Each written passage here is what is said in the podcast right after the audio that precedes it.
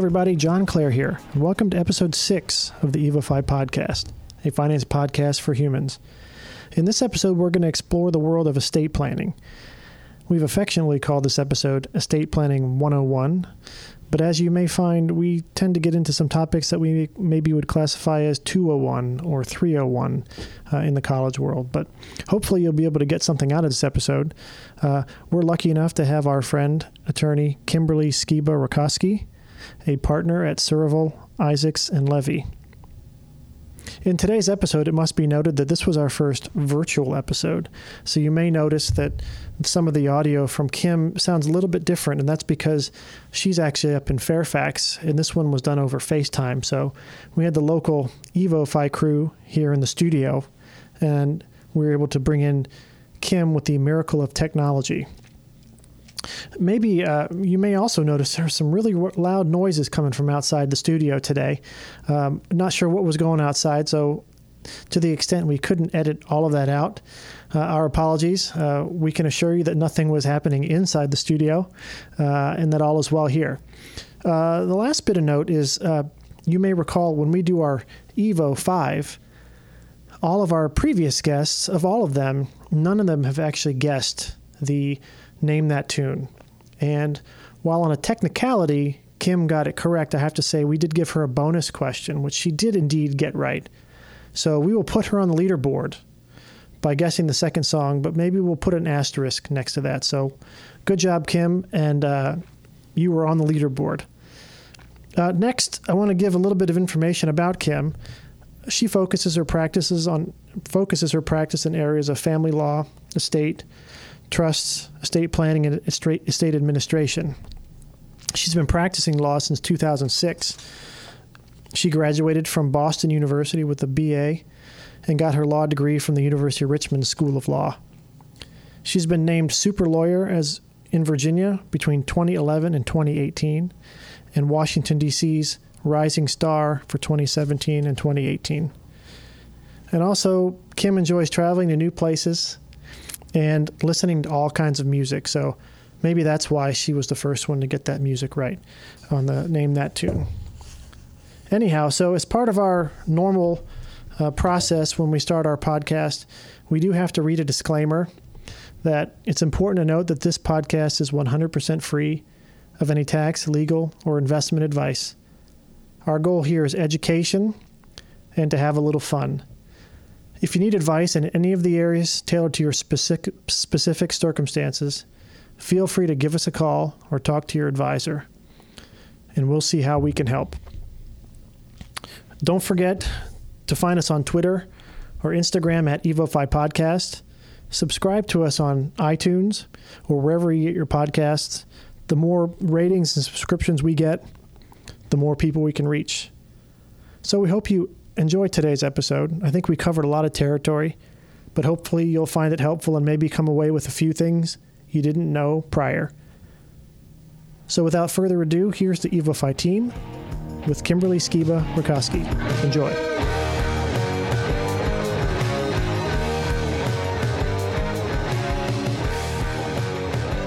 Hey, everybody. Welcome to episode six of the EvoFi podcast, a finance podcast for humans. So with me, we've got Dave O'Brien, Penny Lowbread, and Kim Skiba Rakoski. And I'm John Clare. Anyway, welcome everybody. How's it going? Good. How are you? Dave, how's it going? It's just going great. Yep. And we've got so Cecilia excited. here behind the scenes, so I want to give her some shout outs too. Welcome. She's got no microphone, so she can't say anything, but at least she can hear us. So I have to say, this is our first virtual podcast, meaning this Kim is our first guest who is calling in remotely from way up north in Fairfax. Is that right? That is correct. I am coming to you from Fairfax, Virginia. Well, we are lucky to have you, and you're an old friend of the firm, and we miss having you just upstairs here. That's nice. Thank you. So, um, before we get into the questions, I want to kind of look around the table here and see if, you know, uh, if there's anything going on in the world that folks feel comfortable sharing. Everything is quite polarizing these days, and uh, we do have a little bit of fun planned, but I want to give everybody a chance to speak up if there's anything on your mind. What's going on? Well, you must be excited. It's World Cup time. So it is World Cup time. Go Germany. Is that your team? Well, we picked Germany and Panama. My kids and I did Oh. because the USA is not in it, obviously, and Of Germany course. and Panama both lost. So uh, I figured we'd be a shoe in with Germany, but not so much. So is it one and done? I don't know. World Cup. It's round robin. Round robin uh, initially, so there's four teams per group, and the top two teams from each group play. They all play each other, then the top two go. Oh, and are they already out? They're done. No, they're just starting the second games now. So great question, I don't know anything about soccer. That's It's awesome. the one I don't know. Kim. Are you follow you following the World Cup at all? I, I don't. And you know what? My grandfather would have my head because he actually played semi professional soccer when he was younger. So I, I should be following it. But uh, nope, I am not. And Chris isn't either. No. And, No. you know, I have a seven month old. So neither one of us are really following anything. I remember those days.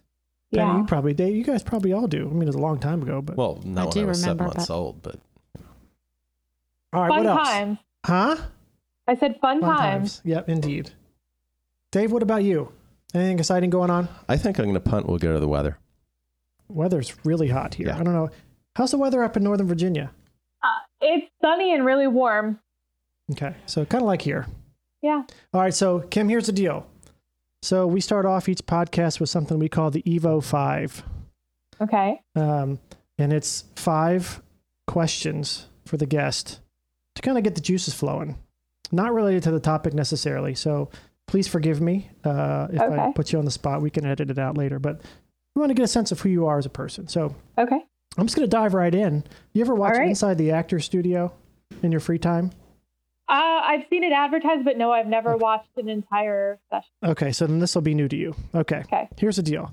What was your first job? My first job was a, a cashier at a pharmacy. Like a CVS type deal? No, a mom and pop uh, pharmacy in New Jersey where we sold lottery too. So I actually was underage selling lottery. Uh, I'm not Statute sure. of limitations is probably oh, it's passed well for past. that. I Okay. already You thought did about not that. name the pharmacy. I uh-huh. did Nor not. do we advocate underage sale of lottery. That's where you got your customer service products. skills. Okay. This is a this is a good one. We had another attorney on a couple weeks back and we got a total legalese word for what is your favorite word? My favorite word. I don't know. I use words every day. I mean, I, I can't even, I don't think I have a favorite word. That's good that she uses words every day. Yeah. I think a lot We of all us use we- words every day. I mean, we all do, but I mean, I especially have to choose my words carefully. So I don't, I can't really say that I have a favorite word. What, what did the attorney say? I'm, I'm curious. Does anybody remember? Cecilia does. What was it? Notwithstanding. I, that's a good one, and that's one we use oftentimes. Um, you know, when we we disagree. I, I will say to that end, I like the word respectfully because Okay. normally I will say, you know, that's respectfully disagree that you know this and that. So Isn't that kind of a lawyer way of saying You're an bless, arse. bless their heart? Yeah. Yeah. pretty so- much. Yeah. Uh, okay, next question. What prof- what profession other than your own would you like to attempt? Uh, I actually, when I was younger, um, wanted to be a journalist if I didn't go to law school. So What kind of what kind of journalist would that be? print, Political? print, print journalism, but um, not necessarily political. I, I I don't think I ever really got that far when I was a little girl as to what specifically I wanted to do. Okay, So, fair enough. yeah. Those are good I answers so think there far. are lots of journalists, especially print journalists out there saying you, you made the right call. Yeah. right. right. You were ahead of your time. All right. So Yeah. two more. So this is the goat question. When I say Okay. goat, does that mean anything to you? Greatest of all time. See, I just learned that a few weeks back, and I feel like You thought it was goat yoga, didn't you? Well, I wasn't That was sure. Yeah. How did you not know? Everybody was talking about Tom Brady as being the goat. I I have kids and I don't watch a lot of TV, so I'm just not cool. Well, nor do I, but I still knew. Uh, well, I know that's that's the weird part about it. I'm Yeah. impressed. Anyhow, goat. So we're looking for greatest of all time in your mind, and I'll give you a choice. You can pick one in business, sport, or entertainment. Man, I wish you had told me these questions in advance. I would have given them some thought. Well, that's Um, the idea. So, sports, entertainment, or what was the third option? Business or Business. profession, some sort of professional goat. I I would say business, but I would in, in- sort of include politics underneath that. Um, and I would say Barack Obama, actually. Okay. Do I have to give a reason? No, no, Is that no. what you're looking for? No reason, no reason needed. That's just it's good to. I have to say, you are probably one of our most thoughtful guests. You've Okay. really given it some thought, and that's great. Okay. So Well, thank you. no, it's Especially good. in the 18 seconds that you were given. Yeah. So speaking of, uh, yeah. So now the last question, often our most important, is they name that tune. Okay. Where we like to play a song in the theme of the podcast, and see Oh. if you can guess it. Now you'll get about 15 seconds. Uh, now we've never tried this remotely. Okay. Um, so I'm going to try and play it, and then. Uh, See, before you start, I'm normally good at this game. In fact, I actually am good at to complete the lyrics too. So, All right. Well, hey, you know what? I have to say, none of our guests, none of them have gotten the song right. None. oh. In fact, okay. I even have a backup song for you in case you don't get the first one because I want you to get it right. All right. Okay. So All here right. go. I'm going to hold it up to the mic and uh, I'm going to give you about 15 seconds. Here we go.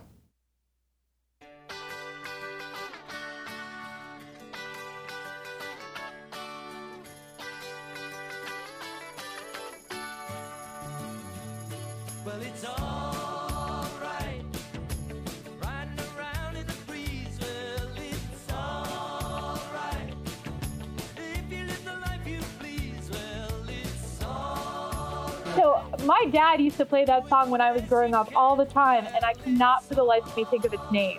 Okay. Seriously. Okay. I'm going to uh, I'm going to tell you uh, the name of the song is End of the Line. Okay. Part of me wants to reach for my phone and Google it quickly. Don't do but- it. I'm going to give you an easier one. But You have to tell her the artist. you ever heard of the Traveling Wilburys? I have, yes. It's Bob Dylan, Tom Petty, George Harrison, Jeff Lynne, and Roy Orbison. Classic. All all good ones, So- honestly. We wanted to be subtle about estate planning and you know end of the line, right? So here's an easier one for you. Okay. If if you don't get this one, the podcast is over. Here we go. okay.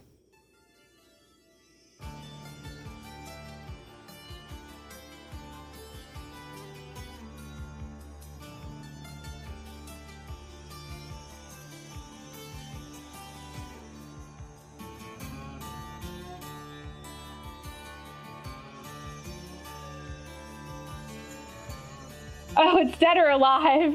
Yay! We got our first winner. Well done, Kim. Well done. As we talked about last week, our leaderboard is empty, and now we at least can put All a name on it. Yes. So well done. Props to you. Thank you very much. no problem. All right. Now the reason we're here. We're going to talk about estate planning, and what we wanted to do was kind of make this an estate planning 101. Uh, Okay. Kind of hit on the high points for folks who are listening on kind of what are the basics that we need to think about, whether they're young or old, and some of the nuances in each. So, you know, briefly for, for our listeners, how would you define kind of estate planning in general? What what what is kind of what are the things that come to mind when you meet with a client for the first time when they say I need to do some estate planning? Well, really, estate planning in my mind has sort of three components to it.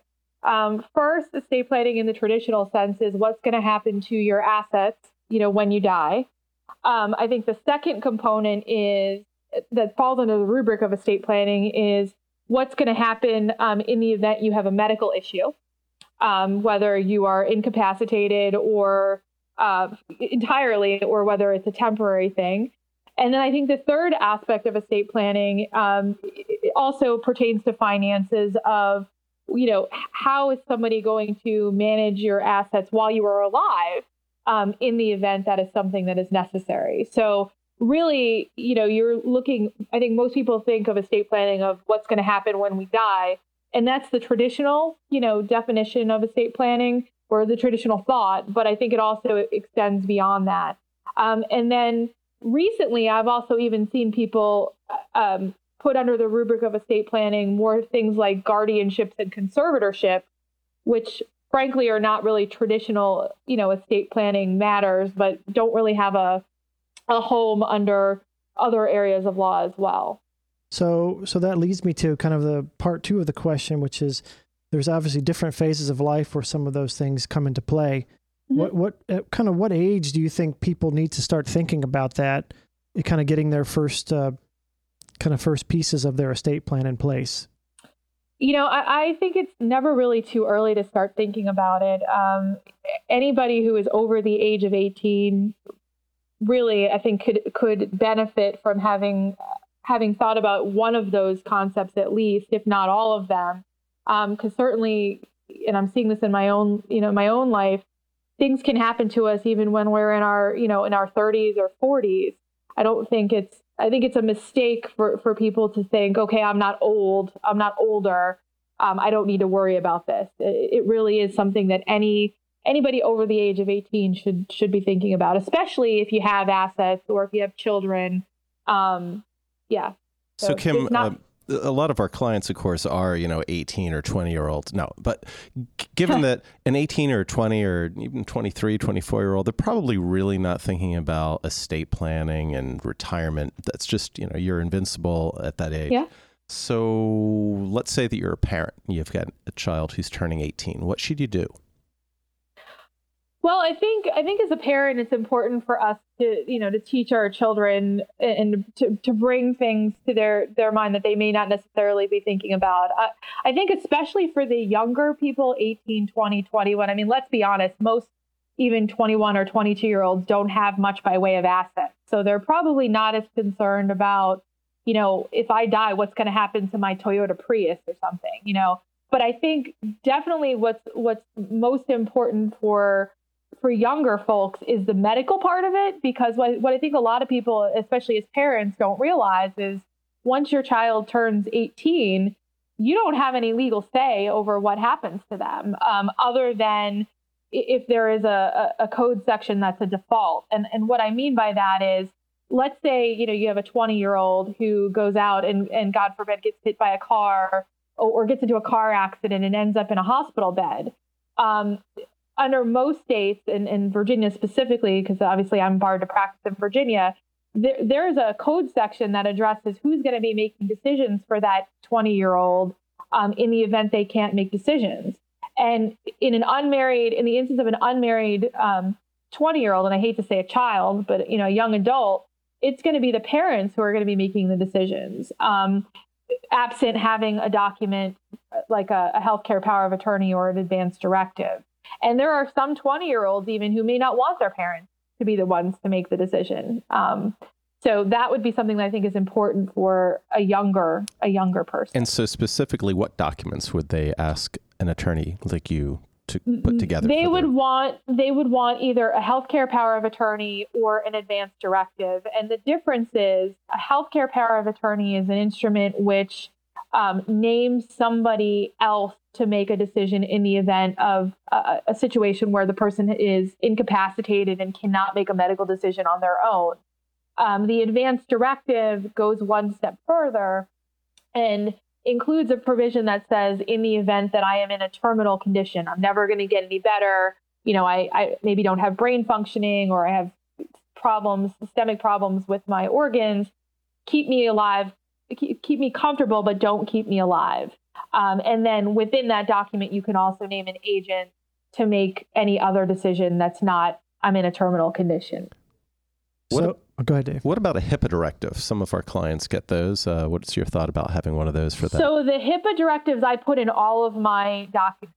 Um, I do in my healthcare uh, power of attorney, I put a HIPAA directive, and then in my advanced directive, I put a HIPAA directive. And what that is is simply, um, you know, this person is authorized to talk to doctors, to get um, copies of medical records, and interestingly enough, um, you could end up in a catch 22 situation if you don't word your document correctly with regard to the HIPAA language, because many of these documents become effective when the person has been declared by a doctor to be medically incapacitated. Um, but you can imagine a situation where you have, let's say, a parent who of a 20 year old, to continue that example, um, who does not have access to medical records of the 20 year old, but probably thinks that the 20 year old is incapacitated. So, what I do in my documents is I, I provide that the HIPAA authorization becomes effective once the document is signed, because then that way the parent can get the medical information to then potentially have the person be declared incapacitated. If we simply put in the document that the HIPAA authorization occurs when the incapacity starts, there could be a situation where you think your principal, the person who, who drafted the document, is incapacitated, but you don't have the access to the doctors to be able to get a finding that the person is incapacitated. and that causes its own problem. So let me, It let me- I'm going to pull up a little bit here. I know that's Dave, one of Dave's favorite ways to describe. Let's hold off a second. We're going to pull up um, and pull up and step back on documents. So we've already kind of jumped into the tools or the documents, and I've heard you mention advanced medical directive, health healthcare power of attorney. Oftentimes, those can be integrated. Is that correct? Uh, that is correct. I've Yeah, seen so them it- where it's one document. Is that yeah, correct? so an advanced yeah, so an advanced directive, I kind of refer to that as the kind of the Cadillac. Mhm. In that in that document, you have the healthcare power of attorney, and then you're also going to have the what's called used to be called a living will provision, which is again, if I'm in a, a, a persistent vegetative state or a, a situation where I'm not going to get any better, I'm brain dead, keep me comfortable, but don't keep me alive. And so that advanced directive document has both components to it. Okay. And so I want to get into some scenarios as we talked about before the podcast about for different ages, kind of what are the tools or considerations they should be thinking of. So we've talked about advanced medical directive. What are some of the other kind of basic tools? Let's talk about those first and then maybe Okay. talk about their application. So what are some of the others that are part of that package that you recommend? Sure. So um, the first thing that I normally talk to people about is a, a will, which is also called a last will and testament. Um, and that is a document by which the person who is who is making it, they're called either the testator for a male or testatrix for a female, um, sets out where they want their assets to go um, when they when they die. And so, um, you know, that document can be as specific as I want these item A, B, C, D, E to go to these people, or it can be as general as take what I have and give it to Aunt Tilly, or give it to you know my children or whatever.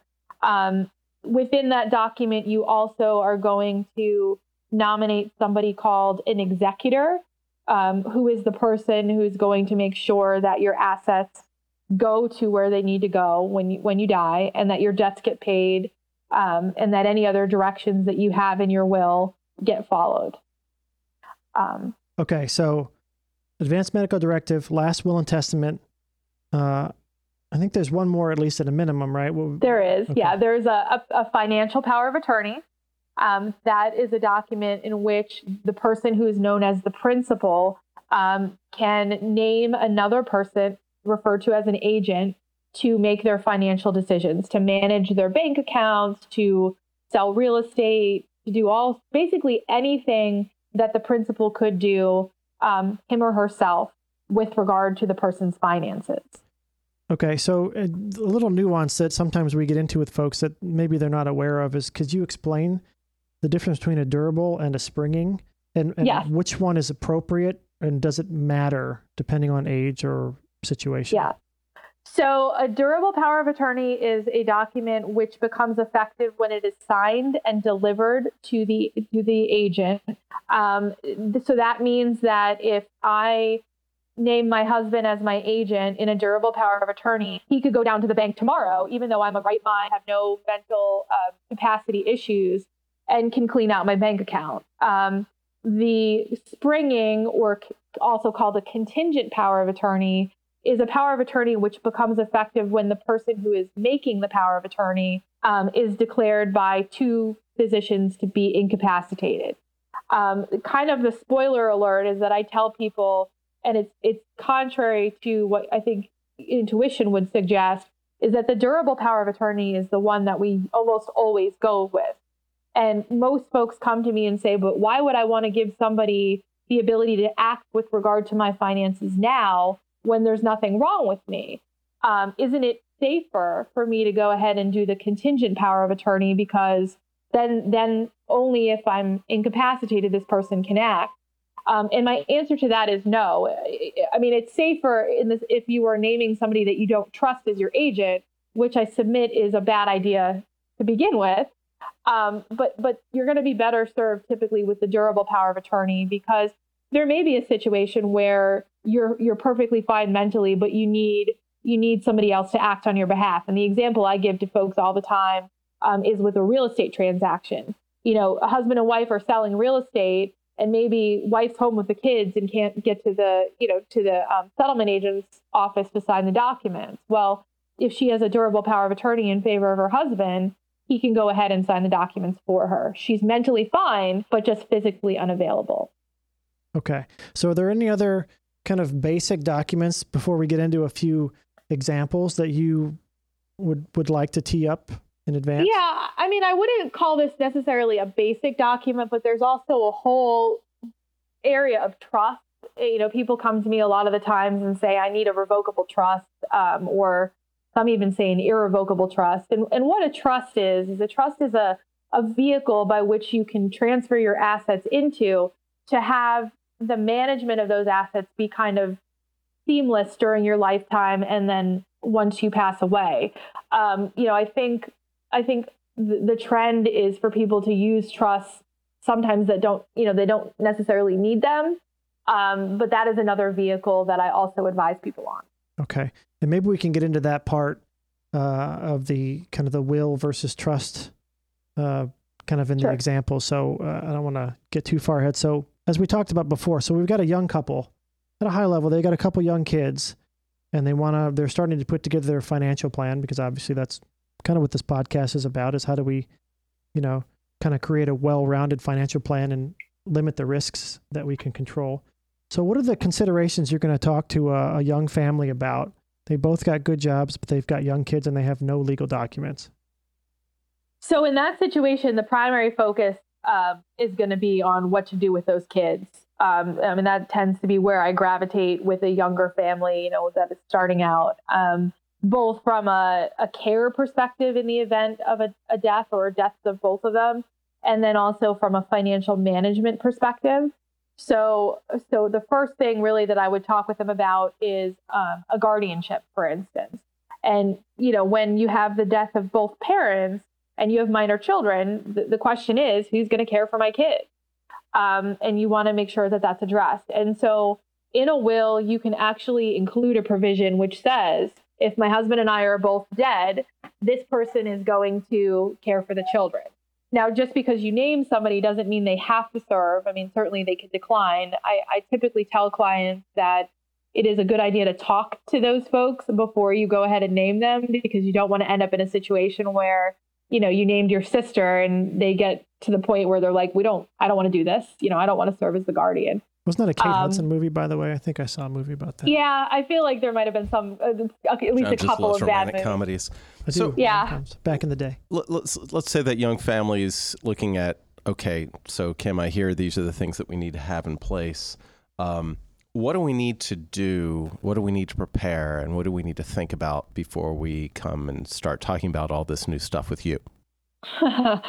you know, it's it's interesting. I really like doing the estate planning because, uh, especially when I'm doing estate planning for couples, because I get I get an insight into their relationship, and I I tell people, look, you guys need to have a conversation about this stuff before you get to my office. But inevitably, there's the couple or couples who don't do that, and they end up having this big, you know, discussion in front of me, which is, you know, never good.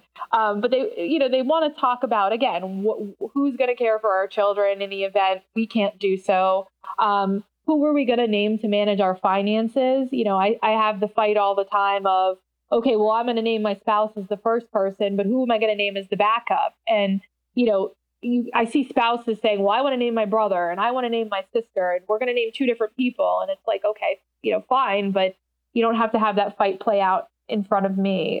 um, and then, you know, the other thing is, what are our objectives um, in terms of planning for either our incapacity or or our death? You know, who do we want to take care of with our money?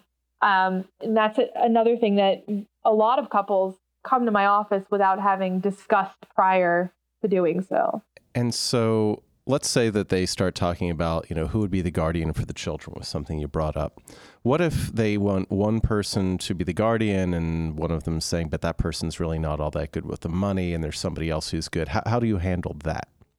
That's absolutely something that can happen. And in fact, uh, you know, I a lot of the times will recommend that you name one person as the guardian and then name somebody different as the trustee, the person who's going to maintain the finances, because then there's a system of checks and balances. Now, if you're lucky enough to have a person who is both, you know, capable of caring for your children and also managing finances, then by all means, name that person as a guardian and as a trustee. But you could absolutely have two different people filling those roles. So you mentioned trustee and guardian. So, but I'm going to kind of play play dumb here, which is not too hard. Which is uh, trustee for what? So we haven't talked about a trust yet. So speak a little bit more about what that means, kind of in the scope of uh, this will or whatever we're talking about. So basically, if you have children who are under the age of 18, or, or in a lot of situations, maybe even children who are under the age of 25 or 30 or even older, you, you may not want to provide that money is going to go directly to them. Especially, I mean, if you have somebody who's under the age of 18, a child, then definitely they're not going to get money directly. But in that instance, you can set up what's called a testamentary trust, a trust that is established at the time of your death by your will, um, and that's going to provide financial support for the beneficiary or beneficiaries who are named. The person who is then responsible for that testamentary trust um, is somebody called the trustee, and they are going to have to follow the directions in the will creating the trust in terms of how much money goes to whom and when, um, and will be the person who will be responsible for administering that trust. Okay. So I've got someone specified to take care of my kids, and I've got someone to help take care of the money. Mhm. I've got this That's correct. maybe called a will that would take care of that. Um, now, this may be more than this may be estate planning 201, but one of the things we talked about revocable living trusts and also as a way to to have a trustee take care of assets for someone. But Mhm. a testamentary trust goes through probate, correct? That is correct. versus a revocable one. So is that something that that matters in this discussion up front? And what kind of counsel would you have on probate and stuff? in It general? does. And so to kind of go back to the the real basics, first of all, probate. Probate is the process by which a person's assets um, are administered after their death with some level of court oversight. Um, typically, when somebody has an estate that needs to be probated, the person who is going to be responsible for that estate, and they are referred to either as the administrator if there is no will, or the executor if there is a will, is going to have to go before the, the clerk of the court in which, in the county or city in which the person died, and get qualified, get the legal authority to act with regard to the, the dead person's assets. And, and in legal terms, we call the dead person the decedent. And so there are some fees that are associated with that that are typically based, that are based um, on the value of the person's probate estate. Uh, In many states, the process of probate is very, very cumbersome and difficult. Um, to be honest, the probate process in Virginia is actually not that bad. Um, you know, the fees are fairly minimal. Um, the oversight is somewhat minimal, but but for us estate planning attorneys, the whole point is to try to prevent the family from having to even go through that process. And so one of the vehicles that we use is a revocable trust because a revocable trust um, is not something that's going to have to go through probate. It's simply a document that's signed by the person who's making the trust. A trustee is named, and the trustee accepts the position and then serves and doesn't have any level of court oversight unless something goes wrong and somebody asks for it. So that's definitely one of the benefits of a revocable trust. Um, but I, I always caution people revocable trusts are definitely, in my opinion, a little more than basic. They're not not basic, and there are ways that those trusts can actually go wrong. And so, you know, if somebody's going to get a revocable trust, we want to make sure as an attorney we educate people as to how to use it properly. Okay, so I have a couple questions here from some other folks, so I stopped monopolizing. So Penny has a question, and then Dave's got one for you. Yep. So mine Okay. actually goes back a little bit to the guardianship Okay. um, situation that we're talking about. So, if you are um, in a remarried situation or a divorce situation, and and you're doing this type of planning, do you have to have an ex spouse's consent when you're naming a guardian for a minor child? And if you don't, and there's a discrepancy or a difference there, how do you advise clients to handle that situation? Okay, so you definitely do not need the ex spouse's permission to, to designate somebody as a guardian. But what I do tell folks is that just because you have named somebody as a guardian does not mean that 100% that that is going to be the person who will ultimately end up serving. Um, when it comes down to it, if there is a dispute, that um, document that says I name Jane Doe as my guardian of my children in the event that I die is just considered persuasive evidence of what the parent would have wanted in the event of his or her death. Um, I also do domestic work, and and so what would end up happening is, let's say, you know, mom has two children, mom and dad are divorced, dad's remarried, um, mom passes away and and names her sister as the guardian of the, of the minor children. Well, dad is still alive, and as long as dad is not unfit, regardless of what mom's will says, dad probably more likely than not is going to become the guardian of those children. Um, it would only be if sister chose to go to court and to file a petition for custody and visitation and then would say to the court, look, my sister named me as the guardian in her will. I want to be the guardian. And then they would end up in somewhat of a battle as, as to who should be, what's in the best interest of the children in terms of who should serve as their guardian. So even though it's specified in the will who the guardian would be because the the ex spouse is is living, that it would Yes. automatically default to that person. It's not going to automatically default, but but there's a there's a good chance that if that Right. if that Like a mass murder father something, of course. father in my you know in my example is fit and has a relationship with the children that he is going to be caring for those kids Okay. Dave, So I'm I'm gonna- Dave, yeah, go ahead. uh, I'm going to try to pull us out of the 200 level class, which is tough for me because this is interesting stuff, and go to 100 level class again. so, um, probate estate, you mentioned that. Yep. Um, what's in it under these various circumstances? So, if somebody doesn't have a will, in other words, they die intestate. Yep. The decedent was 200 intestate. level word. Yep. that is And uh, so, the, the situation where an individual didn't have a will and they died, what is in their probate estate? Everything? okay so the rule of thumb is that anything that is in the name of the person who died or in that person's name with somebody else is going to fall into the probate estate um, things like life insurance that have named beneficiaries on them are not going to be part of the probate estate. Um, bank accounts that have rights of survivorship on it, or payable on death uh, beneficiaries, or transferable on death beneficiaries are not going to be part of the probate estate. How about the Um, retirement accounts? retirement accounts that have beneficiaries on them will not be part of the probate estate. Um, typically, the the the probate estate is construed pretty pretty narrowly. Now, there, I mean, this is this is probate like 401, but there are circumstances in which assets that are not at first glance part of the probate estate can be pulled back in under different circumstances. But generally speaking, the rule of thumb is that if the person's name is on it, there isn't a beneficiary, there isn't a payable on death provision, it's part of the probate estate. Okay. Okay. So it's like all your stuff. If you're a single individual, it's all your stuff that doesn't have a beneficiary that's just in your name. If you don't have Or- a will, then or in your name with somebody else, there's going to be a portion of it that Sure. may go and so now the next level. Now that person isn't intestate; they had a will. What changes?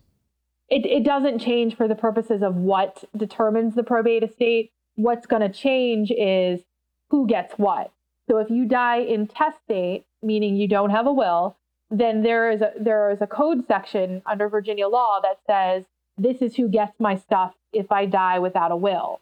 If you die with a will, the, the kind of rules of the game are now created by the will, the terms of the will. Okay. So that's the difference. And so for years, been lots of articles written about you know how do you avoid probate, how do you uh, escape probate.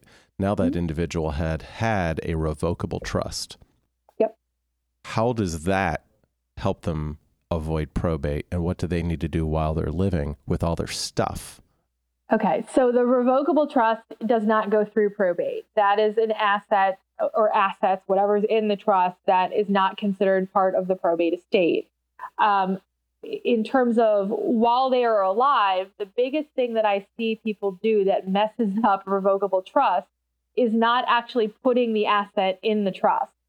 Um, so you have to take, so there's a couple of steps to having a trust prepared. You get the attorney to draft the trust, the trust then gets signed, um, and then you actually have to take affirmative steps to put the assets in the trust, um, which doesn't happen a lot. You mean I have to do something with that big notebook that I got with my trust in it? That is correct. And s- honestly, Yeah, go ahead. if you're getting the big notebook, you should be wary because the people who draft those big notebooks are the ones that use sort of the form, the, the form, you know, one size fits everybody, which is not what you want when you do a revocable trust. And I've, I'm surprised at how many times we've seen trusts, uh, but there's, uh, and maybe this is not typical, but where there's no instructions on what to do with it. So someone's paid a lot of money to get a trust, but but Yeah. they're not given any written instructions on what to do with it. Yeah, and I can't tell you. I mean, I, I I try to dissuade people from using trust because I do think that for the layperson who's not adequately advised, th- they can cause more problems than they do good. Because if you have a, a trust that you've spent typically a thousand to fifteen hundred dollars to have drafted, and you don't ever put your assets in it, that trust is not going to be worth really anything to you um, because it it doesn't have anything in it. So, like with real estate, you actually have to do a deed into the trust. Um, with bank accounts, you have to change the titling of the bank account, um, you know, to the name of the trust. And if you don't take those steps, the trust doesn't really serve a purpose. Yeah. So I think we could do a whole podcast on trust. And so Dave's jotted out a few items. I think we're going to do a lightning round at the end where we're going to ask a couple quick questions. But in the interest, interest of time, I want to keep moving. Um, Okay. uh, just just so we can cover a couple more things, and then if we have time, we'll come back to it. So, I think we've got a, we've touched on you know younger younger families priority with kids and guardianship and trustees. Now now we're talking about an older family, someone who's kind of recently retired. Uh, they may or may not have estate documents um, already. You know, maybe they're 20 years old. The estate documents, not the people, but uh, what are the things that you know they come in your door what are the things you're looking for for them to have in place and if they have things in place you know what are you looking for uh you know maybe that would stick out being so old So in those situations, the focus is going to shift from obviously caring for kids to caring for the person, caring for themselves, especially um, in the instance of um, incapacity. So that really is going to be the focus with somebody who's older. What's going to happen, um, you know, if you have a medical issue and you need care? What is going to happen um, in the event you become incapacitated? You get Alzheimer's, you get dementia, you you know you have a stroke and you can't physically care for yourself. Do we have the right documents in place to make sure that you get what you need um, in those instances? And then, of course, the underlying with both the young and the old couples is what do we do with the finances? Who gets what when we die? I mean, that's kind of the common thread between both classes of people. So you know I, we just met with someone yesterday who's got legal documents that again we're not giving legal advice here uh but we're, we're kind of trying to entertain and you know give folks some ideas but um and obviously we're not attorneys but legal documents are 20 years old. Uh they appear to contain the names of people that are still living uh, and everything seems to be in order. But what are the things that maybe could have changed over the past 20 years that you're looking for that may encourage folks to to have them relooked at or or not Um, so the things that I see that pop up that cause problems would be um, a will that's not what's called self-proving. Um, in Virginia, you have to have certain what are called execution requirements um, fulfilled, meaning that the document is signed by the person who made it in the presence of two witnesses, and those signatures are all notarized. That's what the self-proving affidavit is a lot of the older documents don't have a self-proving affidavit, which means that when the will gets probated, you actually have to track down the witnesses. And if it was done 20 years ago, the likelihood of being able to track down the witnesses, it, just one of them at least, is really a problem. Um, so that would be one thing I would be looking for. With regard to the um, financial powers of attorney, um, there have been updates to the law as to things that have to be specifically spelled out in the power of attorney. Otherwise, the, the agent doesn't have the power to act. Things like um, uh, changing beneficiary designations or naming, um, you know, spouses as survivors. There has to be a specific provision in there that says that this power is granted. Otherwise, it's construed as if it's not. So there may be, if it's an older document, those may not be there. And then with the healthcare documents, the biggest issue is HIPAA. I see a lot of people that have documents that don't have any HIPAA language in it. And I think HIPAA came out in like, I want to say 96, but that may not be right. Um, but but there's no HIPAA provisions or there's no provisions about what happens if I'm in a nursing home and uh, you know and I'm I'm incapacitated and I, maybe I don't want visit visitors or maybe I you know want to restrict certain things in that instance. Um, the law has changed a little bit in terms of those types of issues. So, so when you say the laws have changed or there's HIPAA, this HIPAA, what does that mean to to the person who's holding that document? Does that mean it won't work at all, or or what what what should they be concerned about? Well, it, it doesn't necessarily mean it won't work at all. It may mean it's just going to be it's going to be clumsy. And the example about HIPAA is what I sort of mentioned before is you know, if you have a document that becomes valid and effective when a person is declared to be incapacitated, and let's say, I'll give you a real world example. Um, you know, I'll, I'll use just, I'll pretend and use my mother. My mother has Alzheimer's. I'm pretty sure she's got Alzheimer's, but the doctor hasn't declared her to have Alzheimer's. Well, she doesn't want to go to the doctor. I've got no authority to force her to go to the doctor. But I know that she's been to the doctor and the doctor has said she's got Alzheimer's. If I had a power of attorney, a healthcare power of attorney that gave me a HIPAA release, I could then go talk to the doctor. If I don't have that release, then she could be incapacitated and I'm never going to be able to go to that next step because I've got no access to her medical records to say she's incapacitated. So having that HIPAA language is really important. And and I just realized I think for some of our listeners we might be throwing around a little alphabet soup here with HIPAA, the Health Mm-hmm. Information Privacy Protection Act, which basically is, you know, your doctor can't tell a friend of yours what's going on. Unless they're in your medical directive. or unless you've done a separate HIPAA release. And a lot of doctors' offices now will make you, when you first come in, will fill out a sheet that says, I, you can Yeah. tell my spouse, you can, whoever you name, about my medical history. All right, so here's the deal. We've got about 10 minutes max. I want to do a lightning round. All right, okay. so we're going to go around the table. Everybody gets a chance to ask one. And then Kim, I'm going to give you a chance to to say a few things if you like at the end. Uh, Okay. Maybe things we haven't covered in your mind. So, um, should we do ladies first? Sure. Penny, Penny Sure. Lowbread, go for it. Lightning round. So I would just want to know what other life events would you recommend that people revisit their estate planning? What things that happen throughout your life, not just when you're old or when you're young, but along the way, what would trigger you to revisit your documents?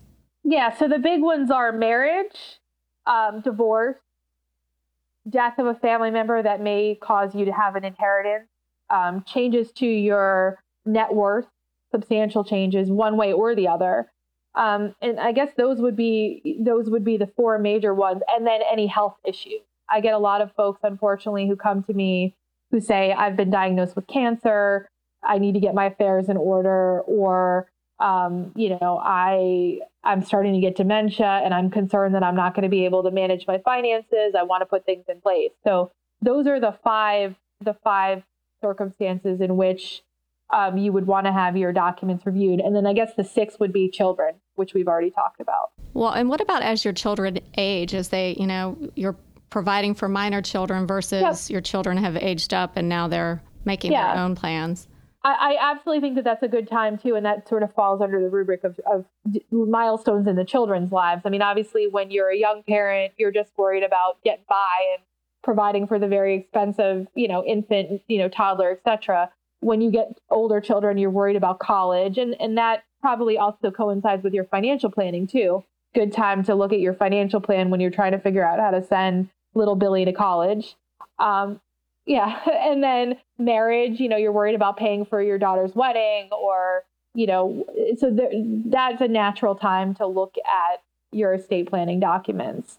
Um, uh, another thing that I always tell people is sometimes, you know, buying a house might be another time to revisit things because how you're going to have it titled may make you, you may make want to put it into a revocable trust.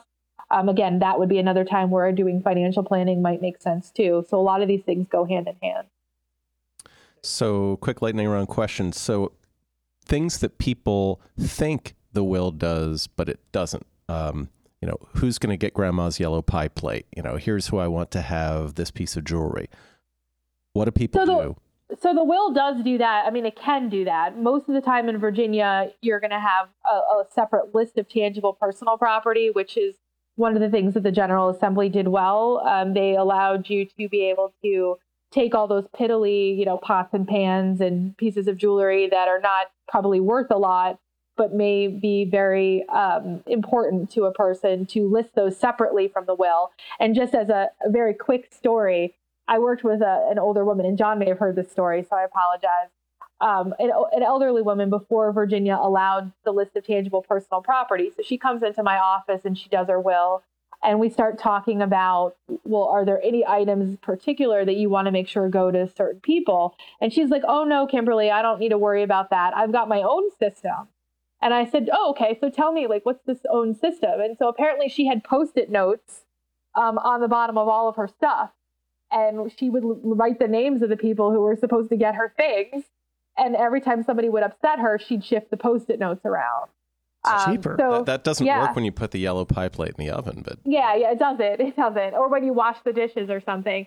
So, you know, the, Virginia's response to that was the list of tangible personal property. Um, and even in those situations where there is a list that's created, I always worry because a handwritten list that's signed and dated is a lot less formal than a will. And so, what I typically tell people is if you've got stuff of high financial or sentimental value, put those things in your will and then do the list of tangible personal property for everything else. All right, so I get to be the last lightning round question since I'm the host. Or whatever. Okay. Hey, uh, so this is a great segue actually into my last comment, which is okay. You got me convinced. Now I need to do some legal documents. Should I write it by hand? In other words, should I write my will by hand? And what's wrong? with Almost- Hang on, I'm not done yet. never. Huh? Yeah. Okay. Well, that maybe then just let's just knock that one out right away. I'll let you comment on that one more. Should I do it online uh, through one of those online legal companies, or, or should I go with an attorney? Go. Okay, so you should almost never write it by hand. Um, that's a hol- what's called a holographic will, and there's just all sorts of problems with that. Um, you know, a will is technically effective when it is written in the person's own handwriting and signed, but there are a number of things that have to happen before that um, holographic will is going to be accepted by the probate court, and there's just a lot of room for unintended consequences. Such as Um, briefly, is there anything quickly? Um, thinking you're doing something and using language that actually results in a different result. okay. Um, and I have all sorts of stories about that, which I'm, you know, we can't really share because of the time constraints, but it's just not a good idea. Um, Okay. Doing it online is a little bit better, but the thing that I always tell people on that is um, garbage in, garbage out. So if you're the one who's providing the information and not really knowing what you're supposed to be providing, the the program or the website is only going to spit out what you're what you're providing. So that's a little bit better than doing it by hand. But if you are going to do that route, you need to make sure that it's properly signed, properly notarized, properly witnessed, and that you get something that is state specific. A lot of the programs are are um, re- make the requirements for all the states, so you have you end up having more than what you need. Um, of course, my answer is going to be the best thing to do is to go to an attorney. Um, or as an alternative, what I offer people is do it online, but have it reviewed by an attorney to make sure you haven't forgotten something. Um, that's the cheap way to do it because you're paying a lot less. You're probably having the attorney look at it at their hourly rate, which may be a lot less than doing a full package. Um, and you're getting the benefit of less cost, but still legal advice. I mean, we, we go to law school for a reason. Okay. So, lightning round, it's only fair that we give you a chance to give your own lightning. Send it this way. Any last comments or, or things for us? Yeah, the last thing I would say is is sit down and do your documents. Um, you know, I think a lot of people are overwhelmed with the thought of of thinking about their death, um, but it doesn't have to be an onerous process. And I, in fact, what I oftentimes appreciate i- is that clients come in and tell me it was really hard for me to get to this point, but I feel much better having talked to you. And I think what most of my clients are going to tell you is that I, I I have a sort of a system down where I can make it pretty easy for you, and it doesn't have to be all doom and gloom, and you'll feel a lot better when you actually have the document done. Thank you. Great. Sorry, I think we're gonna have to do a second one. I think we're gonna have to do another one later, assuming. I can hear the viewer mail coming in already. Yeah. I, I feel like this was difficult. There's there's a lot of stuff to talk about, and you guys were asking me. I was told estate planning 101, and it was definitely 200 or 300 level, but that's okay. It's kind of hard just staying at 101 with estate planning. Yeah. I just Yeah, have one and- last question. Isn't there another w- another word that we could all use versus estate planning? Oh. You know, it's like if you Um, don't have a mansion covered with ivy, that's that that's an estate. Right? Yeah. I think that's Yeah. a term that kind of scares It's- people. Yeah, it does. Well, and it's interesting you say that. My firm recently was redoing its website, and we were trying to figure out like what types of words people search for when Death they're planning. looking for that. And yeah, and I, I think estate planning. Most people don't understand what that really encompasses. You know, they're looking for will, they're looking for power of attorney, they're looking for you know advanced directive, and it is sort of a scary term. So I, I can appreciate that. We'll figure something out. Maybe in our next It- podcast. it- it's life planning. Kim, it is. Thanks very much. Hey, we appreciate it. Sorry we got rushed at the end. I think it was all good. And uh, I just want to say thanks from everyone here. And uh, for everyone listening, uh, subscribe on iTunes. Check us out on podbean.com, Twitter, Instagram, or our email address, evo5podcast at gmail.com. And uh, we'll be back soon with season two of our podcast. And uh, again, thanks to Kim Skiba-Rakowski for joining us. Thank you for having me. All right. Hey, we'll see you soon. Bye now. Thanks, Kim.